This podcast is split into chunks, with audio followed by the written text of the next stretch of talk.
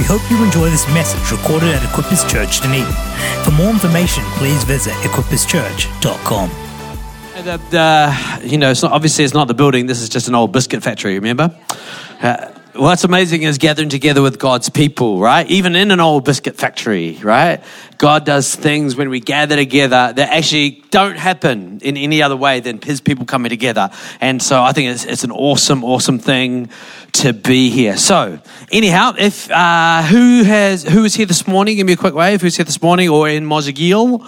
Yeah, yeah, cool. Who? So who wasn't? Give me another wave. That might be also helpful. Yeah, okay, awesome. So uh, if you weren't here this morning, uh, it's definitely worth having a listen if you can get a hold of it to the sermon I preached this morning. If it's available here, that you can grab it. You can actually. It's also I preached it in Auckland earlier in the year, so it's actually on the Auckland YouTube channel, but I just want to say that I preached it much, much better this morning. So if you've got the option, listen to this morning's one, because when I preached in Auckland, it was the first time I got into those ideas, uh, and it's always a bit clumsy first time around. So have a listen to this morning's message because I think it's real. Uh, there's some real keys in there, practical things you can think about for your own life um, that, that will position you to live full and overflowing. The idea of living full and overflowing is a mystical spiritual reality, right? And it will remain that until you do things right? You got to do things in your world that open up that reality because there are we do live in this we do live in these twin realities. Right? You, you understand this perfectly. We live in these twin realities, right? When you let's say you go to school and you see your best friend and they're behaving like everything's fine but you know it's not. Right? You know, some for some reason there, there's a cold, there's some sort of cold shoulder going on, right? You know that feeling. That's because we all understand as human beings there's always two realities. There's the here and now, but it's somehow connected to what's going on in the invisible realities. And those invisible realities for us as Christians, we understand that as a spiritual realm, is one word we would use for it, but it's also an, you could think of it as an emotional realm, or you could think of it as the collective unconscious if you're a Jungian psycho, how many Jungian theorists do we have out here?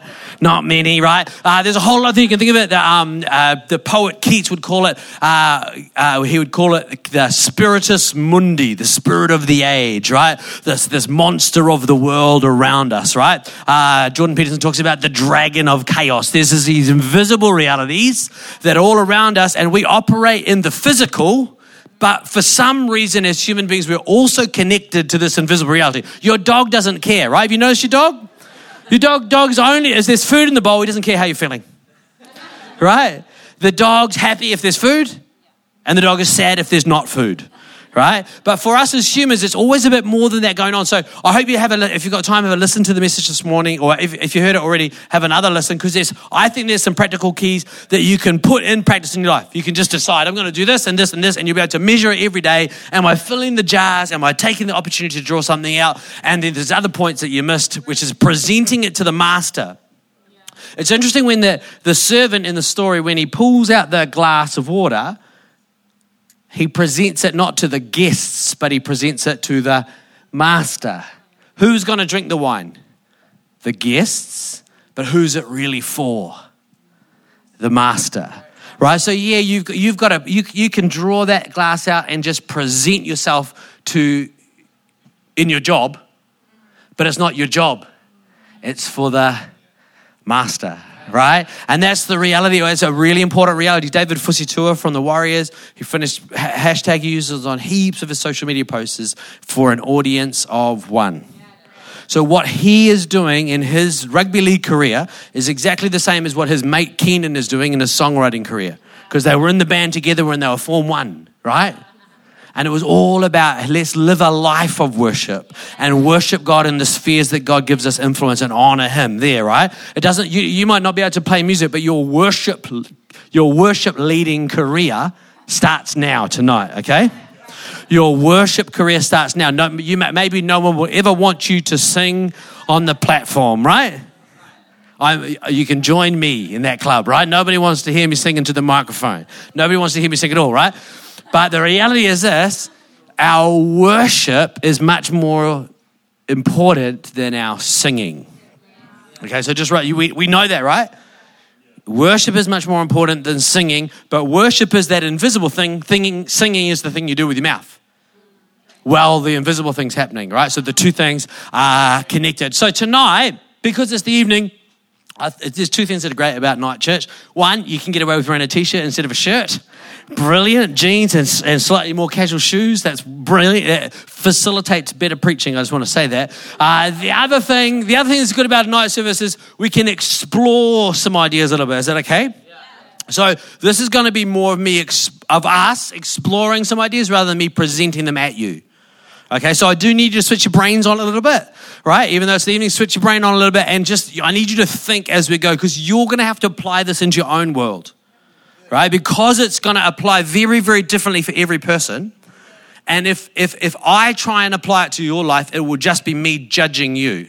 If you apply it to your life, it can be the Holy Spirit judging you, which will be, which will just be better, right? If we can allow the Holy Spirit to judge us, then we don't need to be pointing fingers at each other right? And we can allow God to work in our world. Amen. So let's have a look. We're going to look at Genesis chapter 4 and Hebrews chapter 12. Uh, we're going to put them up on the screen, and I'm going to read. These are from the New Living Translation. Hmm. I might need to have a younger person do some reading. Um, okay, okay. I'm going to read it from my thank the Lord for the interweb. I'm going to read it from here. So if you can, you probably can read that from further away, but I cannot because my eyes are dim. Uh, so here we go. Here we go. Okay, Genesis chapter four. One. Okay, here you go. That wasn't too hard. Oh, New King James. I can't even read that. Okay, let's find NLT. This is extra. This is just a. There's too many translations on this now. Okay, here we go. Okay. No, I don't want the audio. Here. I could just play the audio. okay, Adam. Okay, so if you're a young person, block your ears. But Adam had sexual relations with his wife Eve, and she became pregnant. If you don't understand how that works, talk to your mum. When she gave birth to her son, she Cain, she said, with the Lord's help, I have produced a man, right? That's his name. With the Lord's help, I have produced a man. Later, she gave birth to his brother and she named him Abel. When they grew up, Abel became a shepherd while Cain cultivated the ground. So Cain was a horticulturalist and uh, Abel was a shepherd. When it was time for the harvest, Cain presented some of his crops as a gift to the Lord, you know, so some cabbages and some carrots, a few things of that. Abel also brought a gift. He brought the best portions of his firstborn lambs, probably that would be the chops, from his flock, right? Okay, so he, just listen to the difference in the offerings. Cain brought some of his produce. Right? So God doesn't dislike produce, but Cain brought some of his produce. And then Abel brought not some of his lambs, he brought the best portions. Okay, so there's a slight difference in attitude. Both are giving, but there's a slight difference in attitude that's really, really subtle, right? The Lord accepted Abel and his gift. But he did not accept Cain or his gift. This made Cain very angry, and so he looked dejected. So Cain's face, it says, the older translation says his face fell, right? So he's got that, you know, the, the resting face, you know, resting lady dog face. Um, and so Abel brought a gift, Cain brought a gift. God accepted Abel and his gift, but he didn't accept Cain and his gift. And then there's this conversation between God and Cain, right? Really interesting conversation. God says, why are you so angry? Why do you look so dejected? Why are you so angry? Why you look so dejected? You will be accepted if you do what is right. But if you refuse to do what is right, then watch out. Listen to this carefully. Sin is crouching at the door, eager to control you, but you must subdue it and be its master. Okay, we're just going to pause here. All right, this is ancient. This is an ancient, ancient story. One of the oldest stories in human history. Right, the oldest ones being um, this might be even older. It's a very, very old story. Right, so history sort of begins with Abraham, and these are older than that. These are the oldest stories in humankind. Okay, and this is a story, a really interesting story, and it says this this conversation.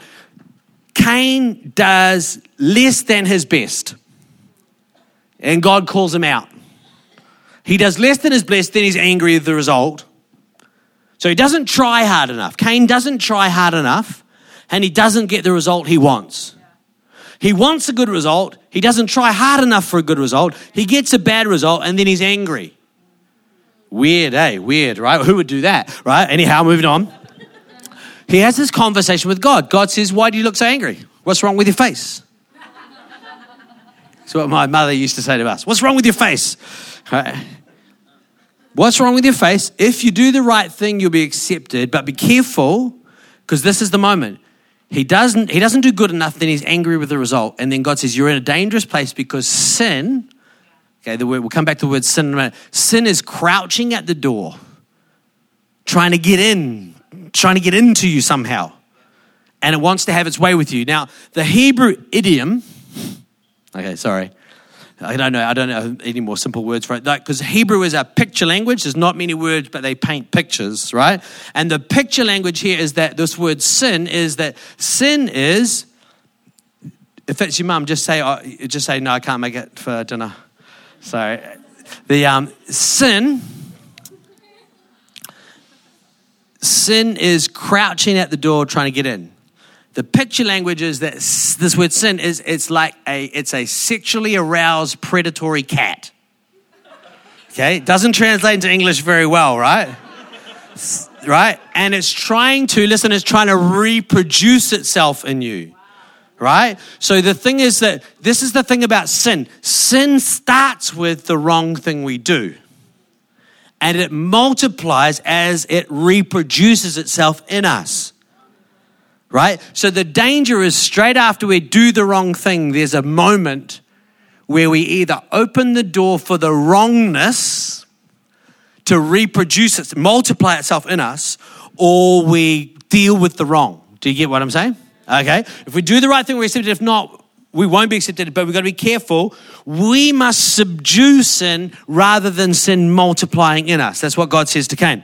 One day, Cain suggested to his brother Abel, let's go into the fields. And while they're out in the field, Cain attacked his brother Abel and killed him. Afterward, the Lord asked Cain, Where is your brother? Where is Abel? I don't know, Cain responded, Am I my brother's guardian? And then God goes, God goes on and says, yeah, I know what you've done. And, and God curses Cain and then it reproduces for Cain, right?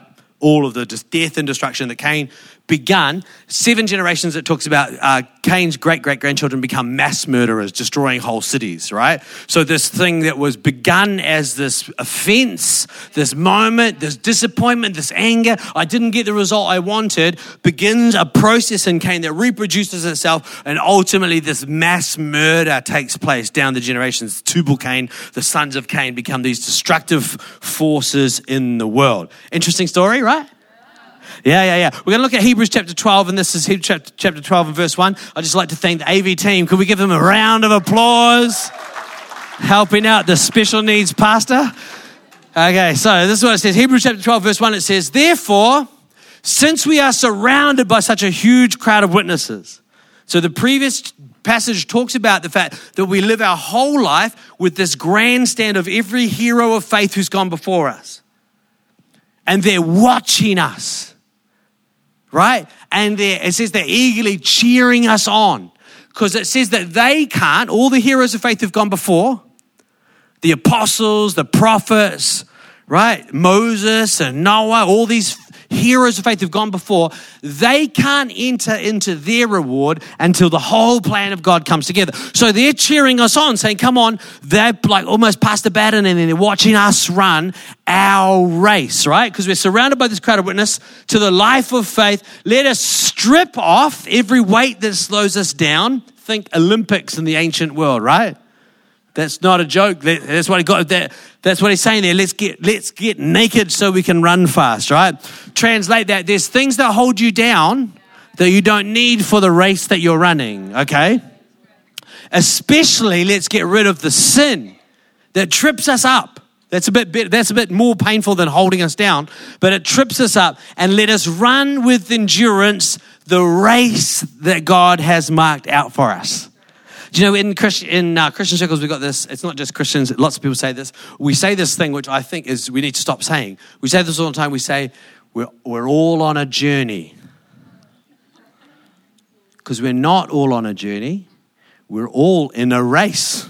How many know that's a really different thing? Because the Apostle Paul, when he wrote Hebrews or whoever wrote Hebrews, he could have said, Let's walk out patiently the journey that God has for us. That makes sense, right? The metaphor works. It's all, but that's a very different thing to say. It's very different to say, let's walk out patiently the journey before us, right? He say, let's run with endurance the race that's marked out. That means it's marked out. Here's the start line, and here's the finish line. Okay, I just want to point this out to you. Finish line. Some of you are like 22, right? I just want to point out to you there's a finish line. Right? I'm 43. I'm closer to the finish line statistically, right? The probability is I'm closest to the finish line, closer to the finish line than a, but each and every one of us are one day closer to our finish line than we were yesterday. But here's the thing you have to run with endurance because you don't know where the finish line is, but it's a race. Now, the, the fact of the matter is, it's because we misunderstand the word journey. So the word journey comes from the French jour, right, which references the idea of a day. And the idea of a journey is you've got to get as far as you can today because you can't travel at night. You've got to get as far as you can today because you can't travel at night. That's what Moses said teach us to number our days that we could gain a heart of wisdom. We're all on a journey, which actually means we've got to walk in the way of Christ today because we can't worry about yesterday and we've got no contact with tomorrow. We've got to walk out our day because there's something for us to achieve. Right? There's not a hundred and something people in this room to achieve one thing. There's a hundred and something people in this room to achieve a hundred and something things right? God wouldn't have created you, you wouldn't still be using up his oxygen if there wasn't a thing for you to be doing. Right? If, if you're all done, there's other places God could put you, right? But there's a thing for you to do, right? He's got two different places he puts people, right? But the reality is, there's a thing for us to do. There's a race for us to run. How many people love a good running race? Yeah, I can. Yeah, various people are nodding and other people are not nodding right? We, we've got, we have four children. Madeline, she's 17. Elliot is 15. Austin, 12. And Lucia is 9, right? And so Lucia is probably, of our four children, is probably the most physically gifted. Um, she's, she is also tiny. So it's a weird combination. But she's incredibly fast uh, and, and really, really strong for her size, right? She's regularly punching people, uh, mainly her brothers. Uh, when she's challenged on this, she just points out that she's only practicing. So that seems to be okay in her mind. But anyway, one of the things Lucia uh, was pretty committed and focused on last year was cross country. How many people love a good cross country? Primary school cross country, young. Um, right, so she's pretty focused on the cross country. And just a word to those who are still single. This is this is. I just want to point this out. You need to you need to choose a partner on the basis of genetics, right? Think you just need to think of your children, right? Right. So I managed to find someone fast and, and so the, re- the reason my children can do the cross country, right, whereas I could not, uh, is because of my wise choices, okay? So. So anyway, Lucia was focused on the cross country, so they're practicing at school, and then she felt like uh, she really needed to practice as a river crossing in the cross country course because we live right near the cross country course. So we would go down and practice, particularly we'd practice the river crossing down and run. She figured out that she could get across with just one foot in and she figured it should be much faster if she just goes one foot smash into the river and carry on because she felt, felt like when they were practicing, she could always get past people there because they would be like, oh, trying to get through without getting too wet. So she figured out if you just blast through, you're gonna, I'm going to pick up paces there. And that's in the first third, and she just have to hold on to the end, right? So she practiced the river crossing. Just to give a little insight into Lucia, she practiced the river crossing about 100 times, right? So she practiced and practiced and practiced, running back and forward. People would stop and chat to me. I said, "Oh yeah, she's focused on the cross country," and they were like, "Okay, yeah," because she's like this big, right? and uh, and they thought that I was like this sort of over, you know, drive driven parent, you know. So anyway, come the cross country race day, school cross country race. She sort of won by hundred meters. You know what I mean? So other other, she just sort of won by miles, right? And she was pretty excited because she did better in the race than she had in the practices. And that also meant that she could go to the Western zones, right? And then at the Western Zones, if you can finish in the top 10, you get to go to the interzones. At the interzones, if you finish in the top 10, you get to go to the North Islands and then you get to go to the Nationals, right? So her goal, of course, was to win the Nationals, right? Uh, and so she ran the school race by quite a long way and, and was, you know, duly celebrated uh, amongst her siblings and at home. Uh, and then she p- continued to practice for the Western Zones. On the Western Zones, I managed to get there because I had uh, a meeting in the morning, managed to get back to out to the suburbs to watch the race. There's all sorts of parents there pretending not to be overly interested in the results, you know, but like, right? Yeah, chatting away, chatting away. Rah, rah, rah, rah. The kids from all different schools, and you know, they, at the inter, at the Western Zones, they get to wear like the school T-shirt and run, and so she's pretty excited about it. And so the race begins, and they they they take off around the corner. They take off down the street around the corner, right? So, you know, all the stupid kids, off they go here. You know, a thousand miles an hour. You know, you're never going to see those kids again, right? They're literally not going to make it back out of the bush, right? Someone's going to go have to find them later. Uh, but all the smart kids, Lucia and the rest of them are in sort of the middle, and they get to the river crossing, and the middle group takes goes past through all the people who are now puffed puffed as, right? And then, so you can see them and they go through the river crossing and then they're crossing over a hill and into the bush at Karori Park, up into the macrocarpas at the end of the park, you know. And so the parents will have to stand there and chit chat, but keep an eye on this just by the steps near the kindies where they come out of the bush and then they have to come down a little track next to the steps. They're not allowed to run down the steps, obviously. It's going to cause mayhem. And then they run around the park and then back down. It's about two and a half thousand meter course, which is not bad for nine year old legs, right?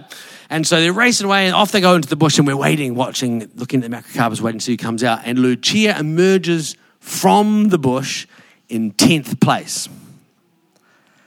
Right, it's just too close for comfort for those of us who are very focused on the result. Okay? Uh, obviously, me, I need the reflected glory, having never won a cross country race or any race whatsoever. Uh, and her mother, obviously, needing to, to affirm her own victories. So, Lucia has to maintain a, a heritage of victory in races. Um, and my wife's one of those people who's really, really um, an incredibly lovely, really sweet person up until the competition begins. Right? We, uh, in the summer, we, we tried to play Monopoly, but like, anyway, anyhow.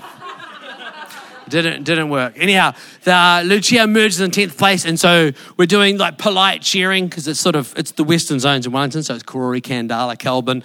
Uh, this is a particular parent group that I don't fit in with particularly well. So uh, they're all oh, jolly good. And I'm like, come on, come on. So we're cheering, and then they come around, and, and Lucia's being pursued by, a, by another person, right? So I'm like, a sniper weapon would be really brilliant. Situation like that, a little foot trip, you know what I mean? We need a well trained Labrador or something like that. You can throw a pork chop across the track just at the right minute. But anyhow, um, they're coming around, I'm just holding my breath. And uh, just as they come into the finishing chute, the finishing line is, or where you can stop, the part where you can stop passing is there. So Lucia is here as this person goes past. And so Lucia finished 11th. And I'd like to say she took it well. I'm unable to say that though. Yeah, I'm unable to say that. She did not, she did not take it well.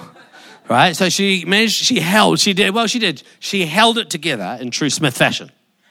All right? We're, yeah, we're called Smith for a reason. We're the people who do the hard work. So she holds it together in true Smith fashion until the end of school. And then once into the in the confines of the family home, there was a significant eruption of emotion. So ma, her mum, Chrissy, talked to her, and then I talked to her, and uh, Elliot talked to her, and Madeline talked to her, and then mum talked to her, and I talked to her, all these speeches. Uh, and it was, she literally just ranted and raved. Very, very upset, very, very disappointed that at the last minute, she'd been working really, really hard, and at the last minute, that girl ruined everything. she ruined everything, right? And um, so it was hard to reason with her. I pointed out that she didn't ruin everything. She just meant you couldn't go. That, that wasn't well received. Uh, as far as Lucia was concerned, everything was ruined, right? And, and, and the reality is this when it comes to our life, we've got to understand that all the time we're in a race. that's marked out for us. We have to run it with endurance. There's a start line and there's a finish line. And it doesn't matter if we run hard for all but the last meter, right? Because we don't, there's a thing chasing us that's trying to ruin everything. We've got to run the race that's marked out before us. There's a challenge that before us. The, the first point, if you're taking notes, if you're not taking notes, it's still the first point. The, the, the first point is that everything is an offering. Everything's an offering. In the story of Cain and Abel, you've got this ancient picture of two brothers trying to connect the real world with the invisible world. They're trying to bridge the gap. So they're presenting something to God in the real world, and they're, what they're basically what they're doing is one guy is burning vegetables and the other guy burns up some lamb chops, right? But what, what happens is, you, if you can you imagine this makes sense. It makes sense if you think about it, because when you burn it, the thing you burn disappears into smoke and then goes up, right? So the thing burns and now becomes an offering in the other reality, right? So what they're trying to do is they're trying to do something here and now that positions them well in the invisible world. This is the that's the phenomenology of sacrifice. That's why humans do it. We're doing something here and now that positions us in the eternal, right? Because we can see the thing disappearing and becoming an invisible thing, right? That's the nature of it, right? So one guy does it, there's vegetables, some vegetables weren't, weren't accepted, and the other guy presents the best he's got, and the best he's got is acceptable. Right? But the reality for us is that everything is an offering, everything is worship. So before, we were worshiping, right? But we weren't, we were singing.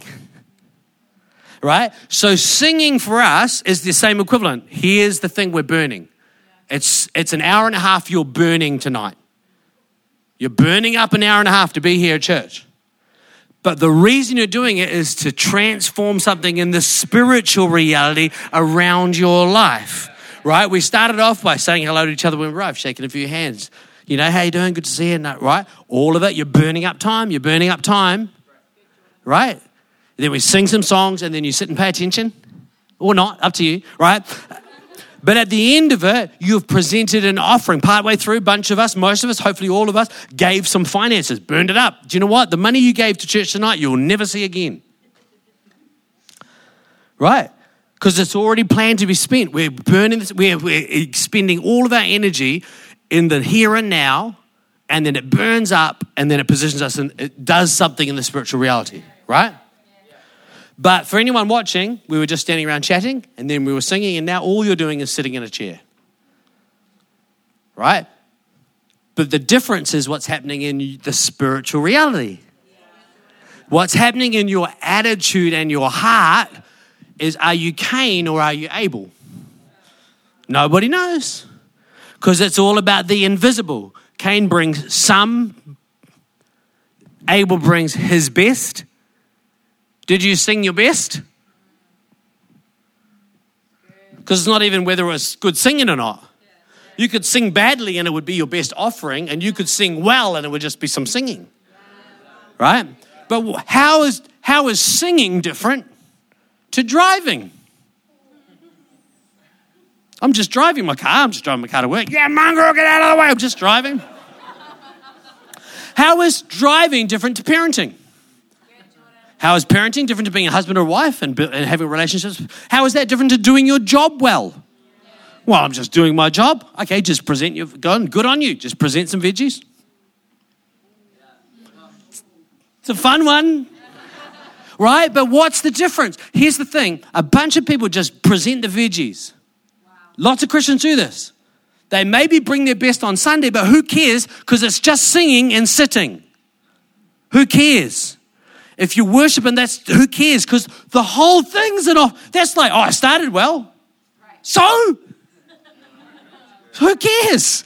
That's not going to get you round through the macrocarpas and back to the finish line, starting well.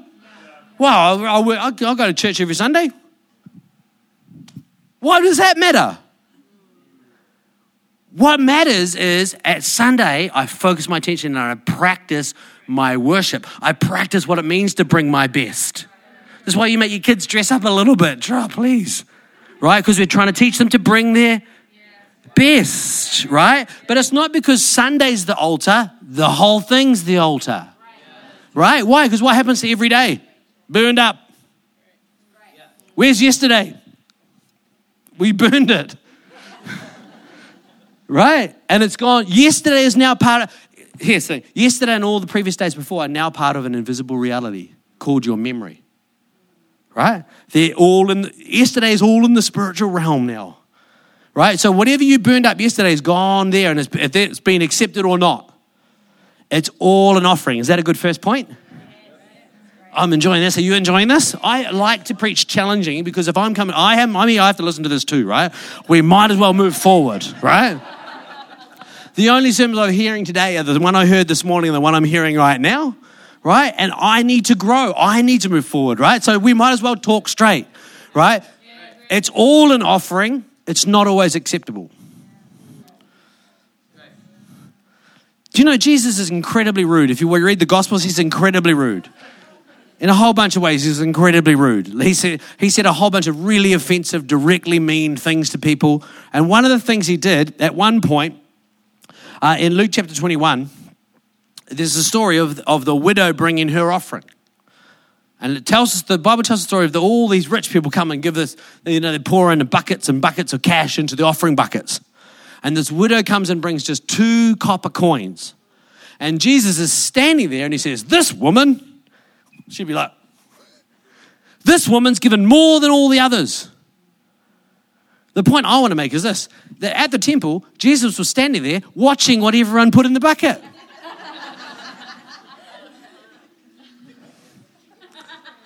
and then he was judging whether it was acceptable or not.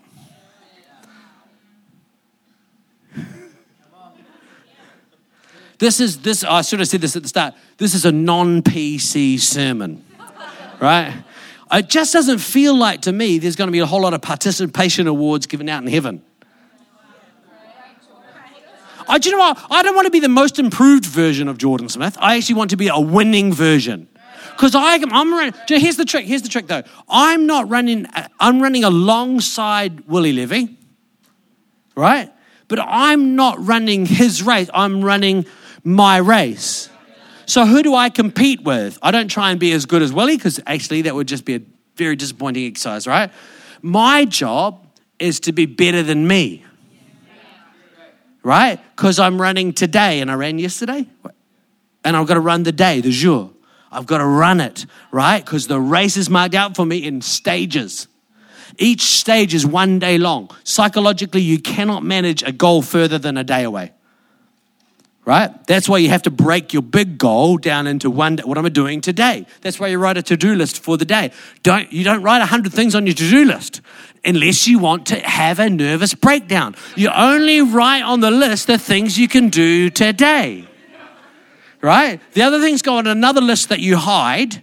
Right? But the list for today's just got to have the things you can do. That's why my list has things like get up, then I can start up. I get up, brush teeth, eat breakfast. Gives me momentum at the start. You know, some. I often will write on my list a bunch of things I've already done, right? So that I can get started with a bit of bit of movement, right? It's like starting. It's like starting with a tailwind, right? There's going to be a headwind by two in the afternoon, so I might as well start with a tailwind, right? It's not always acceptable, and here's the, it's not always acceptable, but Jesus is always watching, and He's prepared to tell you when it's not good enough. And in fact, it's a big thing Jesus does in the Bible with telling people that's not good enough. Who's looking forward to the end of the world? Greta Thunberg, she's into it, right? But the rest of us, I'm not so. She goes around the world talking about, I'm not so excited about it. I don't mind global warming. I live in Wellington. I burn every plastic bag I can get my hands on. It's freezing in Wellington. I don't mind a bit of global warming. We live up on a hill, wouldn't mind being, being, being beside the sea, but if a sea level rise would be good. These are all bad jokes, by the way.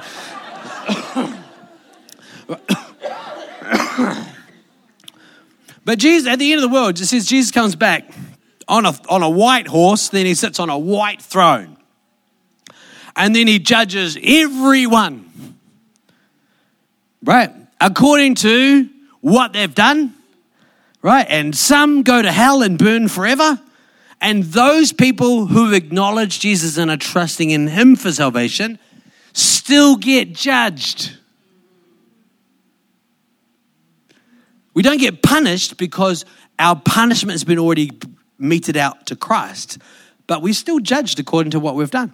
We still had a job to do. We still had a call to live out. We still had a, something to. So some people are like, well, Jesus has saved me, so it's really, you know, it's all que sera, sera now. Whatever will be, will be. I'll just go with the flow. You know, if I, if, you know, uh, if I can run with the ladies, I'll run with the ladies. The reality is this: just Jesus saved you so that you can live out His purpose right? So you're redeemed and you're justified, but that doesn't mean you're not also expected to bring an offering on a daily basis that honors Him. In fact, the opposite is true. You're expected to do that better because of the help that Christ gives you in the process, right? Okay, so what do you do when you've been practicing? You did the river crossing a hundred times, you made your dad wait.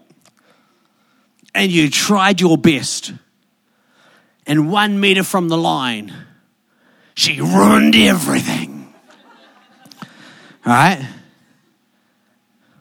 You've got, you've got the, you have a choice. When, you, when your face goes wrong, I tried my best, but the teachers hate me. Of course they do. I tried my best, but my boss is just a jerk. I tried my best, but my wife, you know, she's twisted and evil. I said to Pastor Willie, that's not true, I said.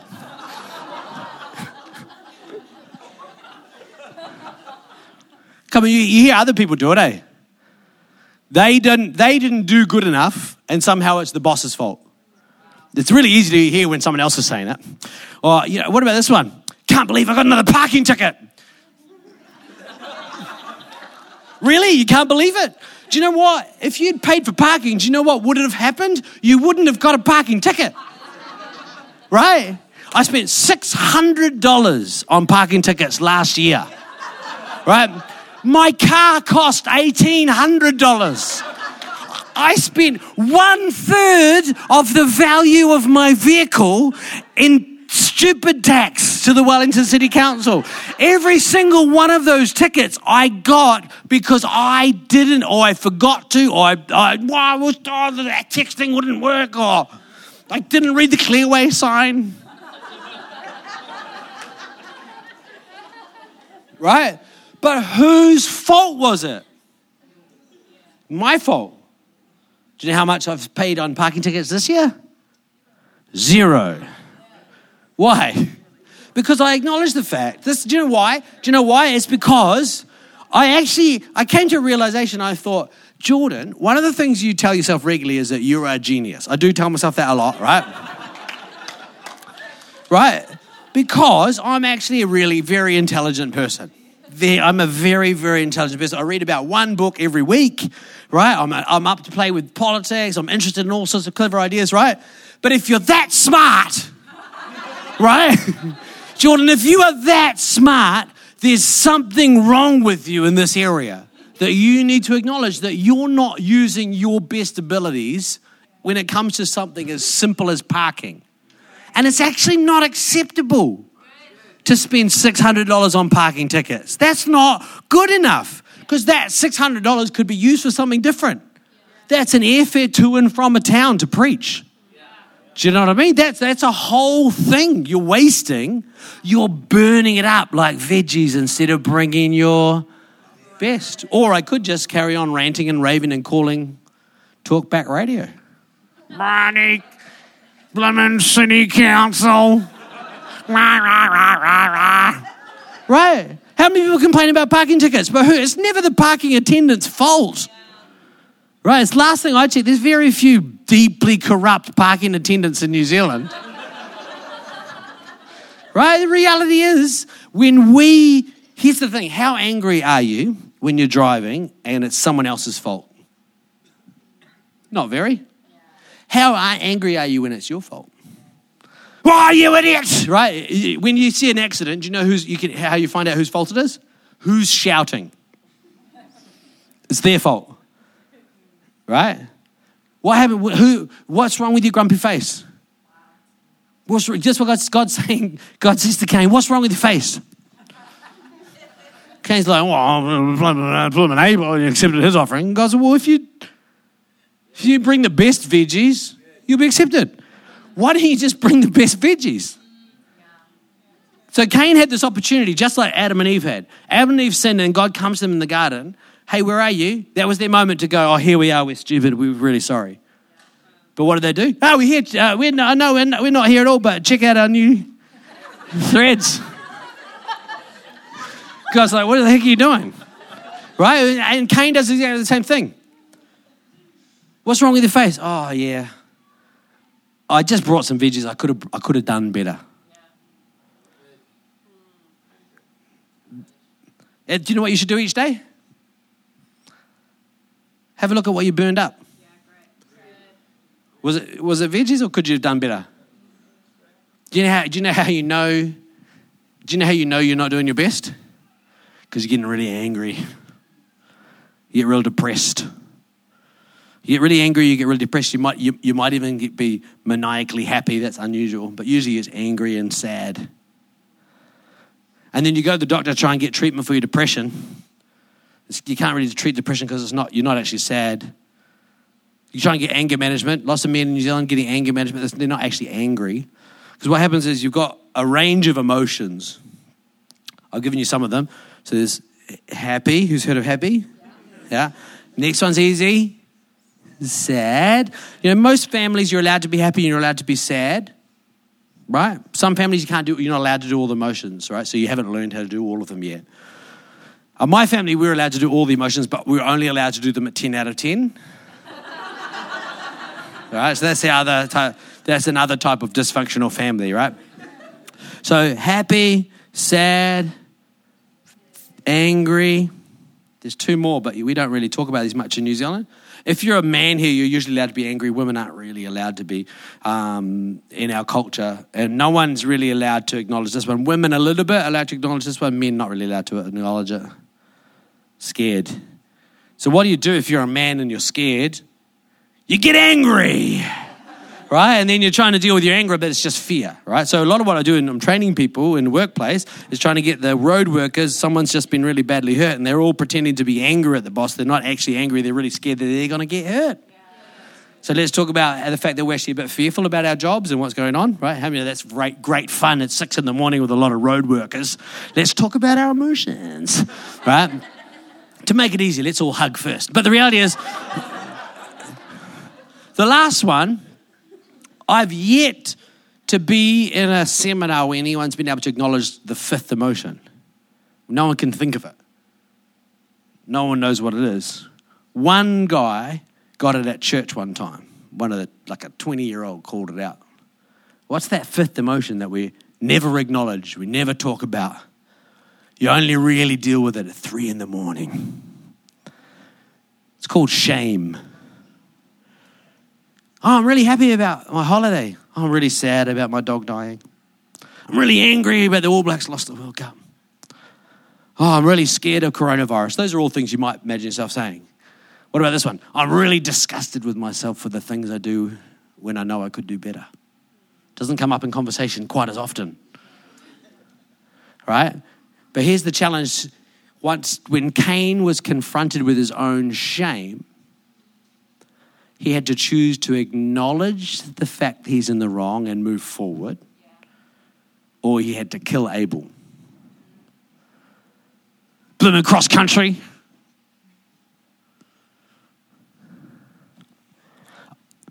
I don't even know why this is in the curriculum. That was me with the other fat kids. the back of the pack. Come on, fat kids, where, who else was with me? There we were. we all were super smart, right? We liked maths and reading because we were in the top groups, but now we're at the back of the pack. Right? I don't know why this is even in the curriculum. How can this be of any educational importance? Said eight year old Jordan Smith. 17th puff on the inhaler. Chafing.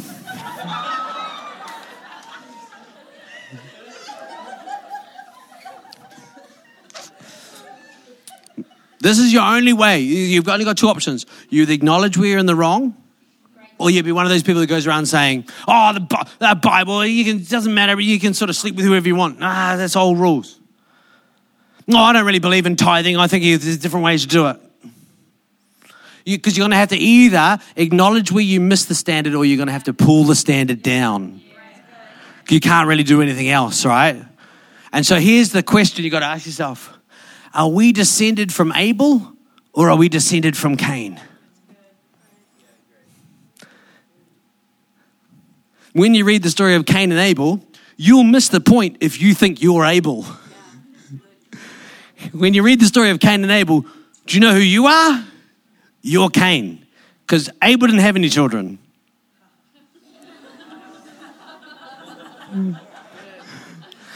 right? We've got, we've got to understand the challenge. Here's the, here's the deal. Here's the deal. This, what this sermon is about is this moment here. We want to live full and overflowing. We don't just want to, we need to. The plan of God demands it, which means we've got to somehow figure out a way each day to acknowledge where we're at, let it go, recognize that we did our day and it was either good enough or not, but we're moving into the next one free, right? Because the challenge is some of you grew up in church, right? And so you know all the rules and you know that you're missing the mark. Some of you didn't grow up in church, but you know when you're missing the mark. You know when you're not living out to what God's called you to because you have a conscience, right?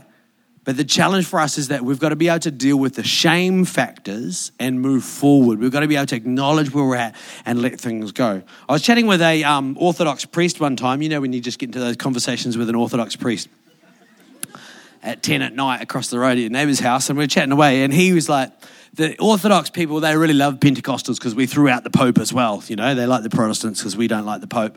Uh, but they said, you know, when, when the Protestant, he, he said this, he said, he's 84 years old. He said, when the Protestant church threw out the Pope, you threw out some things you shouldn't have. And I was like, well, what do you mean? And he said, you threw out confession. He's like, how do you deal with your sin? How do you find freedom in the process? And I was like, actually, if we're going to live full and overflowing, one of our critical things is we've got to be able to close the door on sin. Right? Closing the door on sin isn't about not ever making a mistake. It's about not ever letting it reproduce itself in you after you make a mistake. Here's the deal with there's a really big difference between the mistake you make and the thing you don't acknowledge that just gets bigger and bigger and darker and darker inside of you, right? So sometimes in our in the Christianity, we have talked about the mistake in the same way that we talk we should have been talking about the predatory cat. The mistake's life. The mistakes you make is part of being human, right?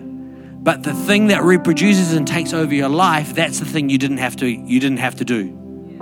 Does that make sense? Right? And so the, the challenge is that sometimes when we're ashamed of the mistake, it puts us in a position where we, oh, well, there's no point anyway. Blooming cross country, there's no point even trying. I tried to start drinking less, but I couldn't, so I might as well just. Right? It's hard to maintain sexual purity, so I might as well not even try. Well, the reality is that you're missing the idea. The idea is this that there's a purpose for your life that needs you to be strong and it needs you to have strong relationships. And all of those sins don't make God feel icky, they just make you not hit the mark. Right? So, what I thought we could do is just pray because we're used up all the time. You guys were just talking when I was trying to talk and wasting time.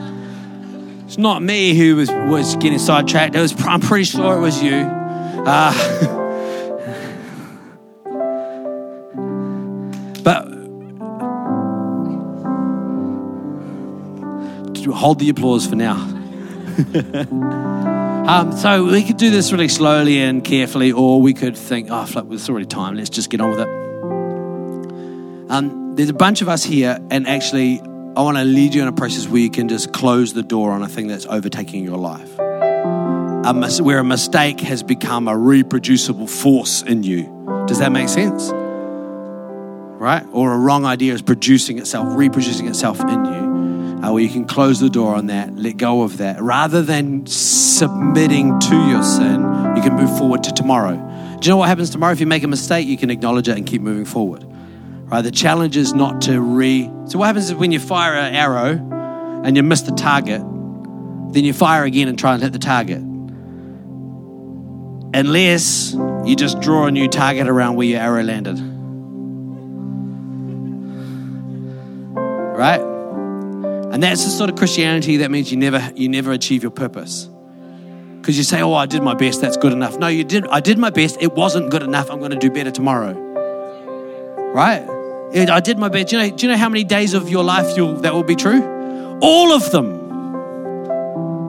It will always be possible to do better than you did right? But you do your best and you think, no, there's even more for me tomorrow. There's more that God's got. I could live even, I could live with even more purpose. I could live with even more love for others. I could drive with even greater graciousness.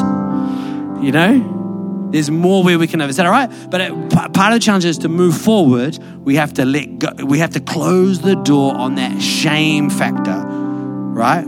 Acknowledge, hey, we're missing the mark, but we're going to move forward rather than allow ourselves to lower the mark.